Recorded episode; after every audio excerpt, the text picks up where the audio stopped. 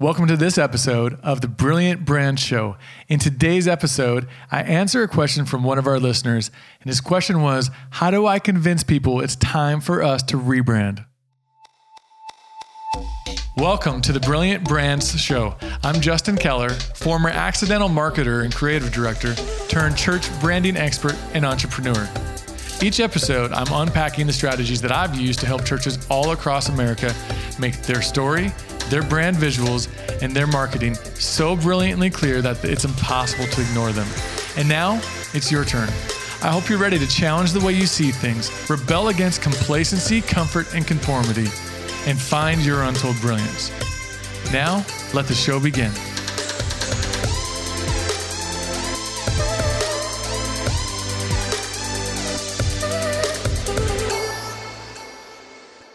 Welcome to this episode of the Brilliant Brand Show. I'm Justin Keller, your host, and I just want to thank you first for joining us here today and for spending some time with me. It means a lot. And this is the show where I help you learn what it takes to get your brand messaging and your brand strategy so brilliantly clear that it's impossible for people to ignore. And so we're going to do that in this episode by answering a question that came in from a listener, William out of, I believe it was out of Charlotte, North Carolina. And so, um, William, thank you for sending a question. I hope you got the book, Rebel Brands, and I hope you're diving into that and enjoying that.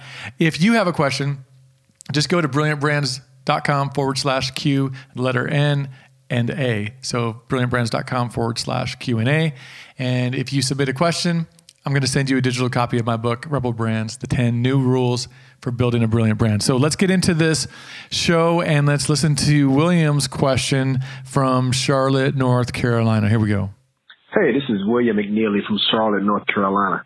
Quick question. Uh, trying to get my church to rebrand, uh, and the brand was created maybe, I don't know, three or four years ago. And, you know, obviously it's entrenched and the people who created it are tied to it. Uh, uh, but it's dated. It doesn't speak to what we want to, who we are uh, and we need to rebrand, we need to remessage, uh, and it's difficult. How do you overcome those obstacles? How do you convince folks that it's time for a rebrand, it's time for your church to move forward? So that's my question. Uh, you know, again, thanks for uh, taking my call, and I look forward to hearing it. Thanks.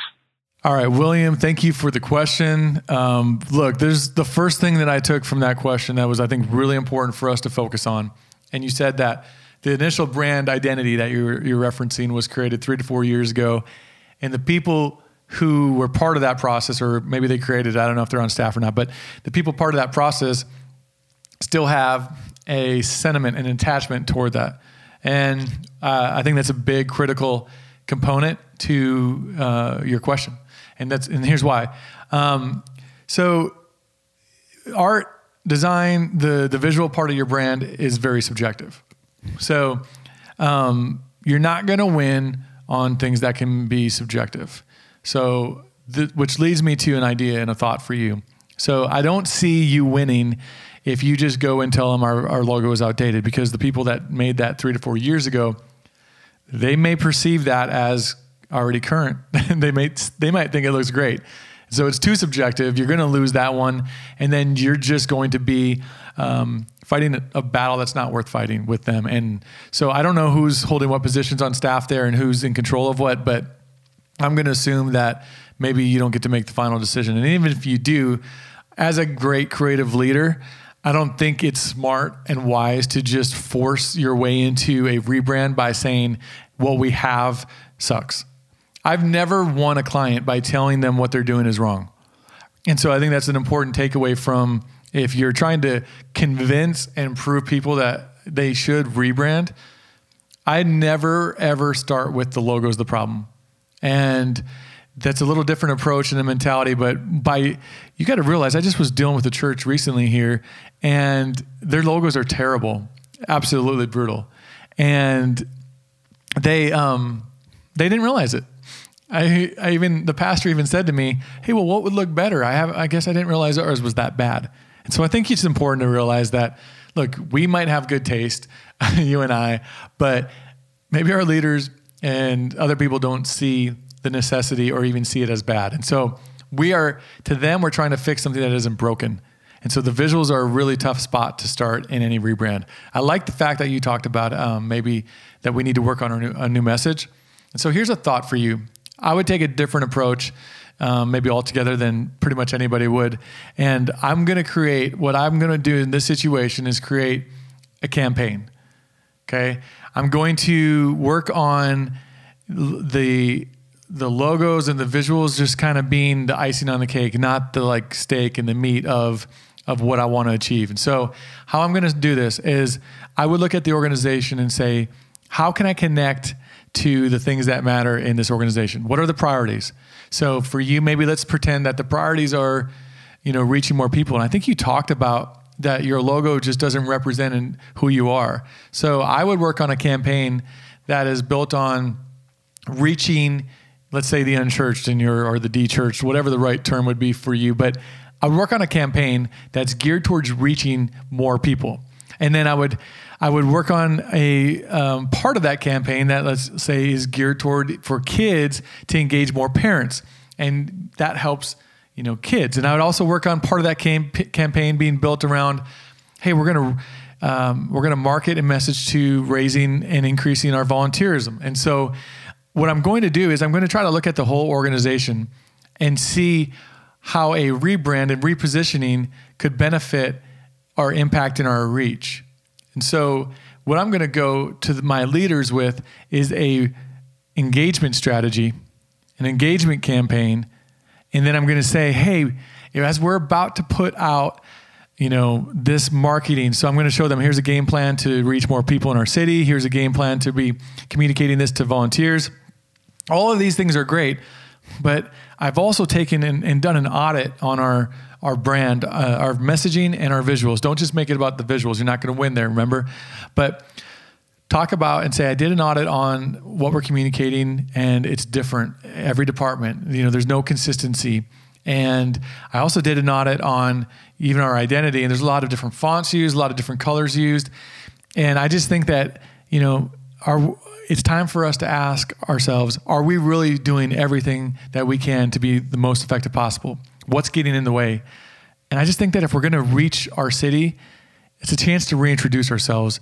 We should look at the visuals and updating the brand visuals as well before we just put out all this marketing with a lot of inconsistencies. So here's the game plan. So the thing that I would say is, you know, it's it's a tough answer, I guess. Um, it means a lot of work on your part, and it's not as simple as proving that you need to rebrand.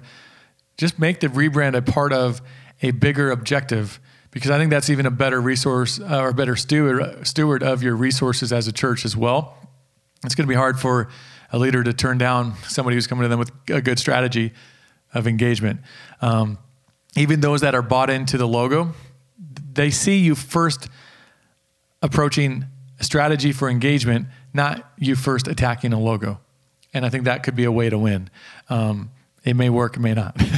but that's kind of where I would start is make the logo more of the icing on the cake and make the meat of what you want to achieve through a rebrand built on engagement and um, really just increasing the effect, effectiveness of your church. And so that's my thoughts for you. I hope it helped. And um, send me your questions, your, your, comments, even based on this. Um, you know, even would love to hear back from you on this if you agree or if it helped you. And you can do that even on social media using at Keller Thanks um, or shoot me an email directly uh, to Justin at justinkeller.com. All right, well, that's it for this episode. Don't forget if you have your questions about branding and marketing for your church, please, please send those to me. Um, again, brilliantbrands.com forward slash Q&A.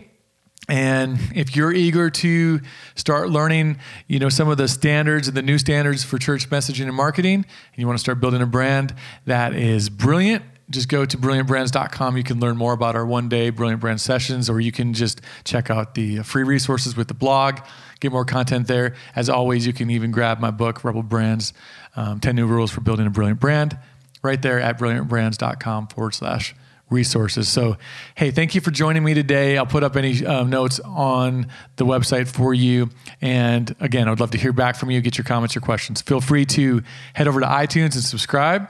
And as always, it really means the world to me when you take a little bit of effort and go ahead and just rate the show. I don't care if it's low or high, just rate it. It really does help as we're trying to get this in front of more people, and you are a big part of that. So I want to thank you in advance for believing in this and really doing what it takes to help others, you know, rebel against complacency, comfort, and conformity, and find their untold brilliance and make the greatest impact possible. So I'd love to stay connected. Let's stay in touch on social media. And until the next show, make today great. Thank you for listening to today's episode. The Brilliant Brand Show is powered by Circle 50 Creative. You can learn more about how we help ministries solve critical ministry moments with the right message, brand visuals, and strategies at circle50.com.